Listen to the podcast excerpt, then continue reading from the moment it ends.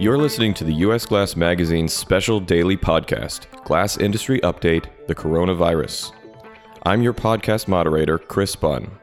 This podcast is designed to bring you the latest industry news surrounding the business disruptions in our industry caused by the worldwide pandemic. Be sure to check in daily for a new podcast with the latest updates. And now I'll turn it over to Deb Levy, publisher of US Glass, who will give you an update and introduce our special guest. Well, welcome everyone to our daily podcast. We are thrilled today to have Oliver Stepe with us.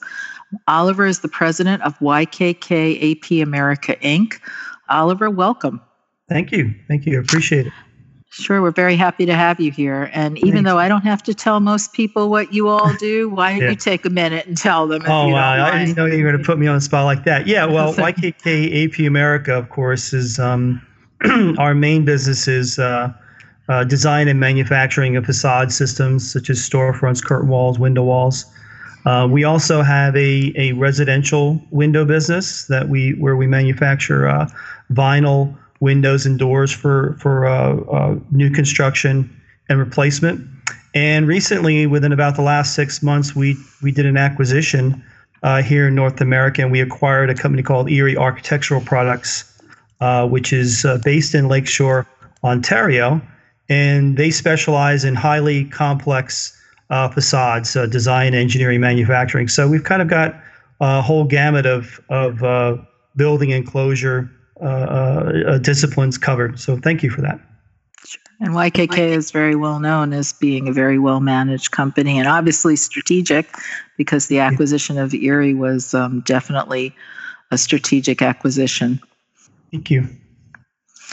And one of the things that I know about YKK that uh, our listeners may not know is that it began originally years ago as a zipper company, right? You, mm-hmm. your company created the first, the basically the technology that allows zippers to zip more easily. yeah, that's right. That's right. Actually, um, um, our founder uh, Tadao Yoshida did not invent the zipper.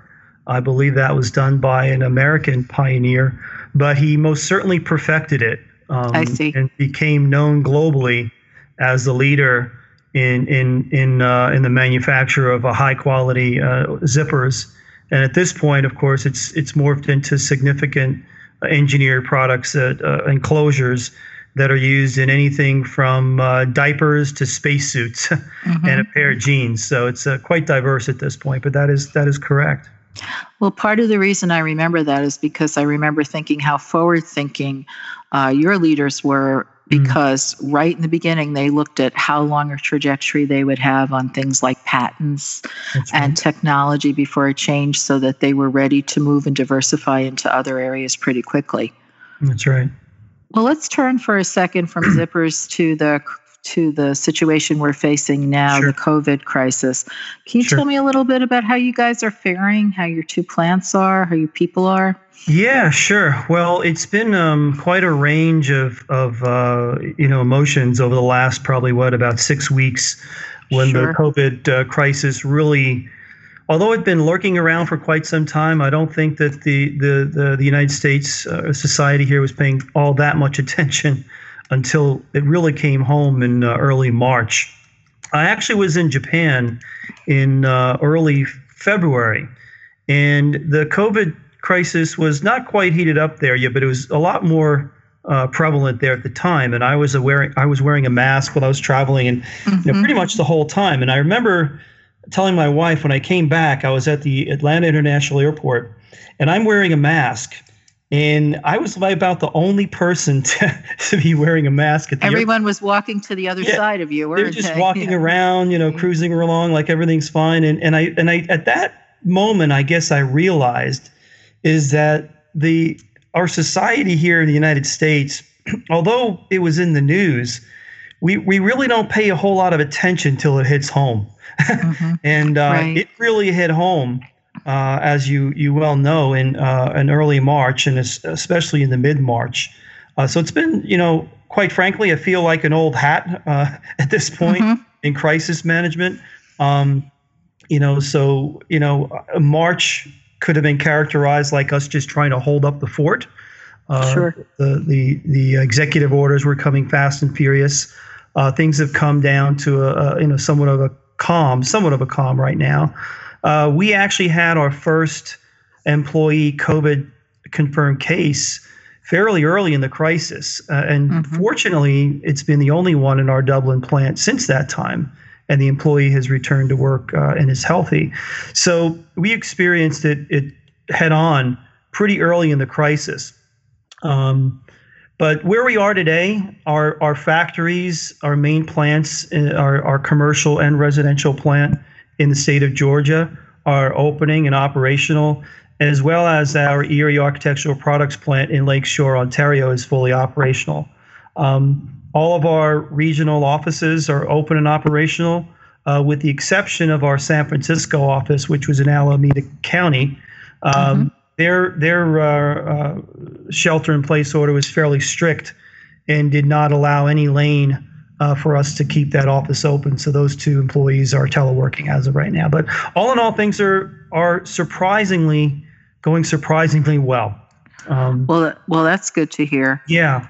Have you had to? I'm sure you've had to make some accommodations or changes and um, in the plants to keep workers safe. Have you? What have you done? Are more distancing, different shifts, things like that? Sure. I mean, happen? I think I think um, you know at this point, a lot of companies, I hope, uh, and, and businesses already kind of come to realize what are the basic, basic, I'd say, needs uh, mm-hmm. Uh, some of the early activities that we took on were, I mean, things like suspension and non-essential travel and meetings. Uh, uh, we suspended non-essential visitation to our facilities.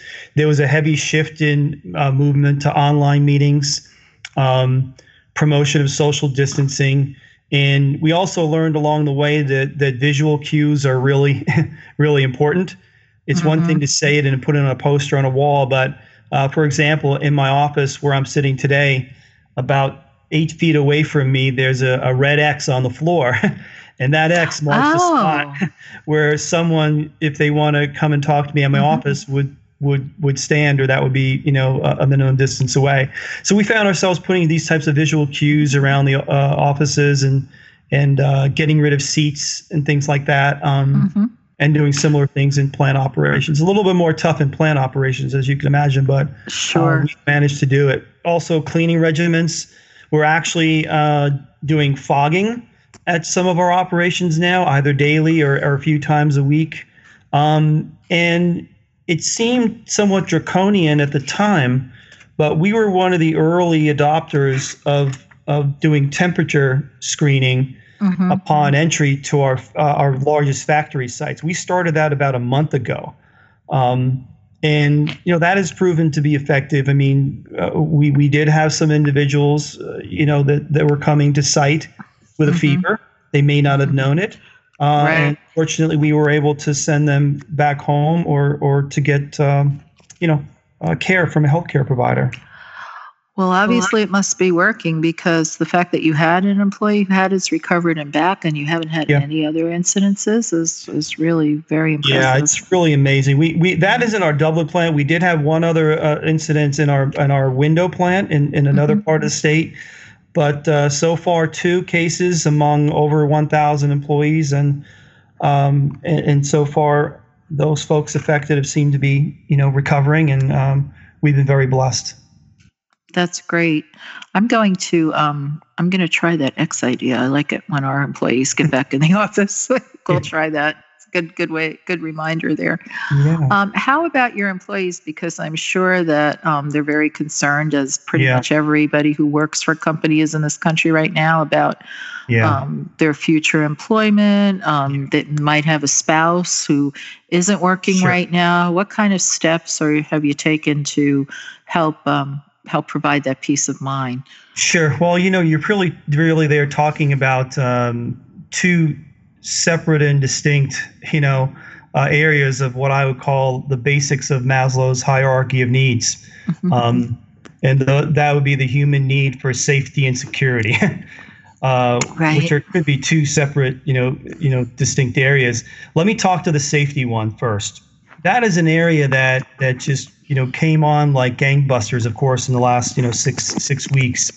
Um, it's it's we've never been so challenged to maintain that basic of hierarchical needs for our employees, need for safety. And I'm not talking about concerns about physical safety or not being able to keep the uh, a safe uh, safety in the workplace.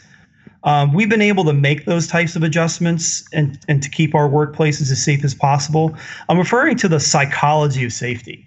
You know, what this COVID 19 pandemic has d- done, like nothing ever before, was to create an anxiety for safety like I've never seen before. Um, I mean, it's just a hidden threat and it can affect anybody. So, you know, it, what ha- it became clear as during the month of March when state and local governments were were deeming for the most part all of the construction sector essential and we remained open we had to spend a, a lot of time and be extremely sensitive to employees physical and emotional needs um, so we communicated a lot and one of the early adaptations we we did uh, fairly soon on was was we we promoted heavily to the employees that they had a choice that they if they chose to to not come to work, it was okay. Um, so we gave them easy off ramps, and what I mean by mm-hmm. that is we, we, promoted and advocated uh, fairly liberal leave of absence policies. Um, I see.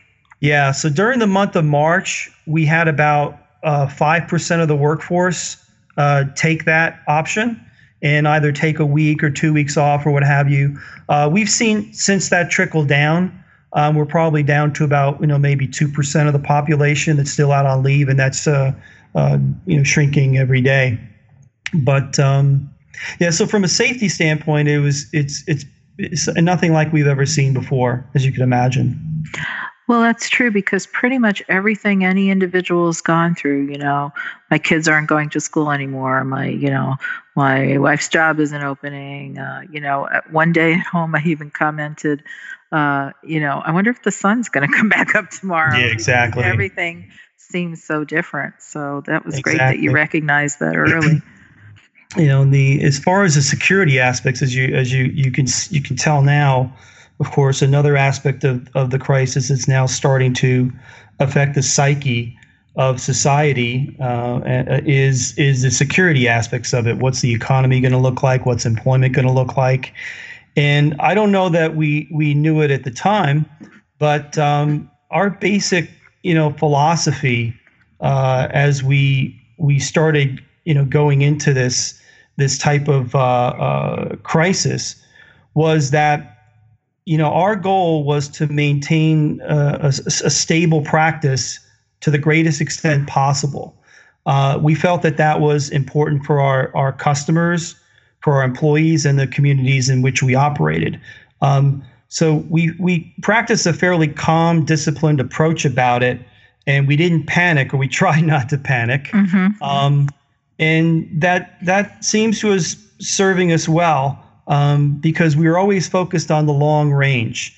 Uh, and I think um, it was a difficult, um, you know, message to send during uh, the the most severe period uh, in the middle of March because our employees were very anxious and scared. But uh, as we approach, approach new phases of the COVID 19 response, I feel it was the right choice.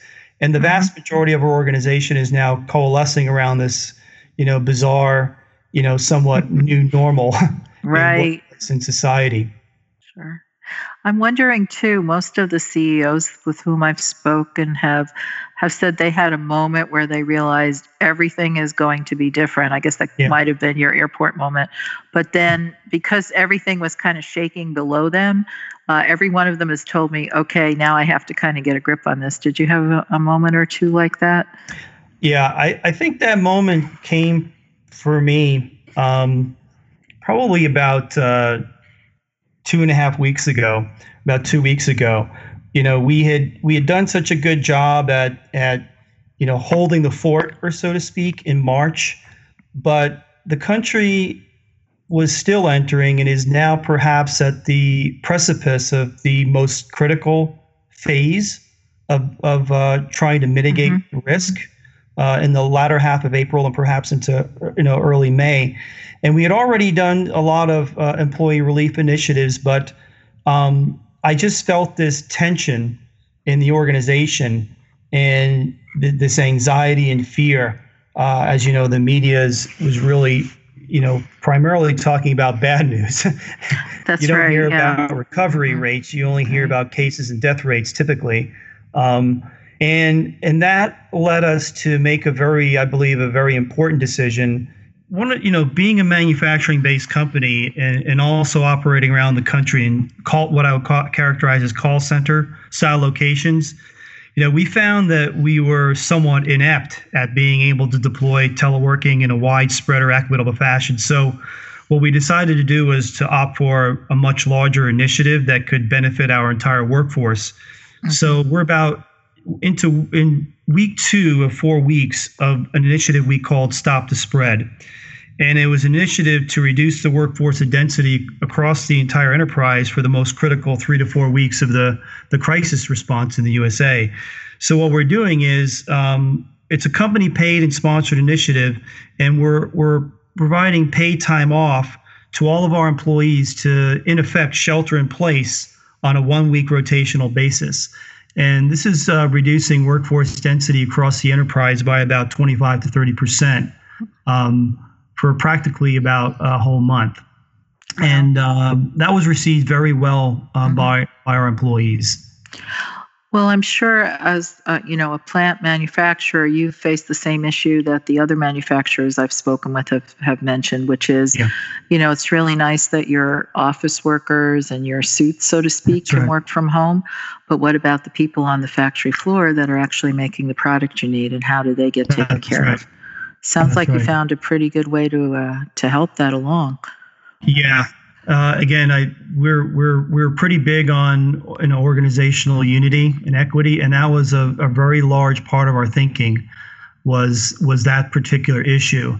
Um, so we decided to go at it in a much more whole from a much more holistic point of view, um, uh, versus just targeting uh, um, you know segments of the population that, that could telework, and leaving those who could not behind. Um, so that was I. We feel fairly proud of that uh, that we were able to accomplish that. Yeah. And, um, it's been received fairly well, and I hope that it, it bridges our entire organization through the the most critical period of crisis response in the United States. And you can tell from that solution that you really took a bit of time to think it through and figure out something that would be equitable too. Can we turn for a second from um, employees to your customers? I'm sure you've been Yeah. talking to them on a regular basis. Yeah, well, you know, I'll be honest. To be honest with you, my um, a lot of my time in the uh, uh, recent weeks has has really been internally focused. So I don't know that I'm an expert, not particularly up to date um, what's going on in the in the customer side. But I can tell you that I have heard that they are facing some challenges in some uh, areas of the supply chain, and in particularly glass. I've heard that um, uh, some glass supply lead times have increased. I don't know exactly why, whether the suppliers are having operational challenges, but I've heard that comment uh, from both the domestic supply chain, but but in particular the import supply chain, where some uh, countries may have been, uh, you know, hit harder by the uh, crisis. The other thing that's going to start to affect our customer base already is, and it'll, it'll affect the entire supply chain, is um, we're already hearing um, that some projects are being delayed, uh, and in some cases putting on hold uh, for unknown durations. Um, the first signs we've seen of that has particularly been in the hospitality segment, for example, uh, hotels. so these are just the the early, you know, uh, you know, concerns or angst about how this may affect the overall economy and the building and construction industry. I'm sure. Sure, that makes sense. But I'm sure you're also, I know you've, you've just recently done some pretty large hospital projects, so I'm sure you're seeing a little bit of uptick in um, medical and health facilities, I would expect. That's right. That's right. Um, do you have any um, any advice for companies out there right now that would be considered Mhm. your customers, the ones that you see that are moving forward and doing things well? Do you see a commonality there in terms of their planning? Well, you know, I think um, you know there, there's probably lots of different things companies can do uh, right now, but um, I'd say probably the most important thing is to focus on employees. Um, this this pandemic is nothing like anybody has ever experienced before. Um, even as leaders of companies, we're also going through those same emotions and what does it mean to our children, to our families. Mm-hmm. But as leaders of companies, we also have a, a, higher responsibility, and that is to to help guide uh, all of the the associates and employees that work in our companies uh, and help help them uh, navigate through through this crisis. And for the employees, they have a lot of concerns which are which are, are first and foremost their safety, and then increasingly their their security. You know, will they have a job and, and things like that? How will they be affected uh, personally? So I think the best advice I could give is that focus on your employees and their well-being, um, and think try to think as much as possible in long-term contexts. Um, you know, even in in my neighborhoods, I've seen some businesses react very quickly, and at the first sign of fear, they close. And now, about four or five weeks later, they're realizing that this is going to be a longer term matter, and they're trying to reopen. They're trying to reopen in the most difficult time of the crisis.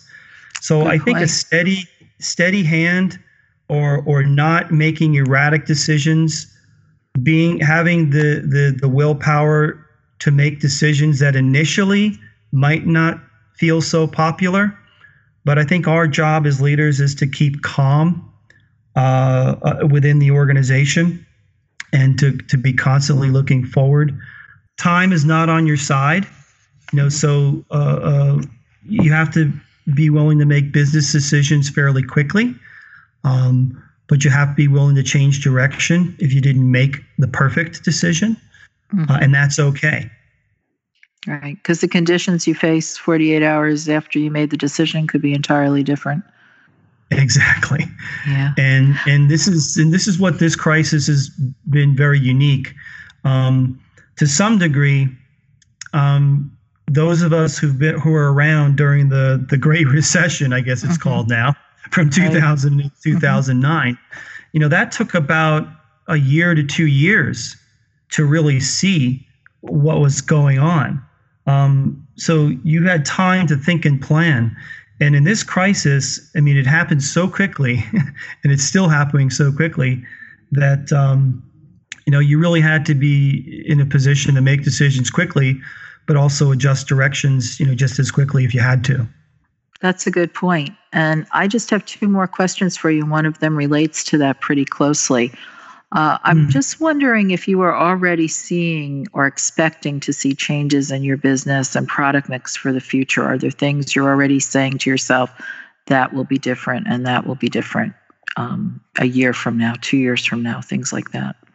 Yeah. Well, I think, um, you know, of course, the I don't think anybody expects at this point that the that the type of societal changes we've made literally in the last 30 days are going to go away anytime soon. I think it would be short sighted to believe that miraculously in a week or two, everything's going to go back to normal and we're going to be shaking hands and giving each other high fives. and that's just not going yeah. to make sense. I don't think handshaking you know? is coming back in our lifetimes, actually. So, you know, yeah.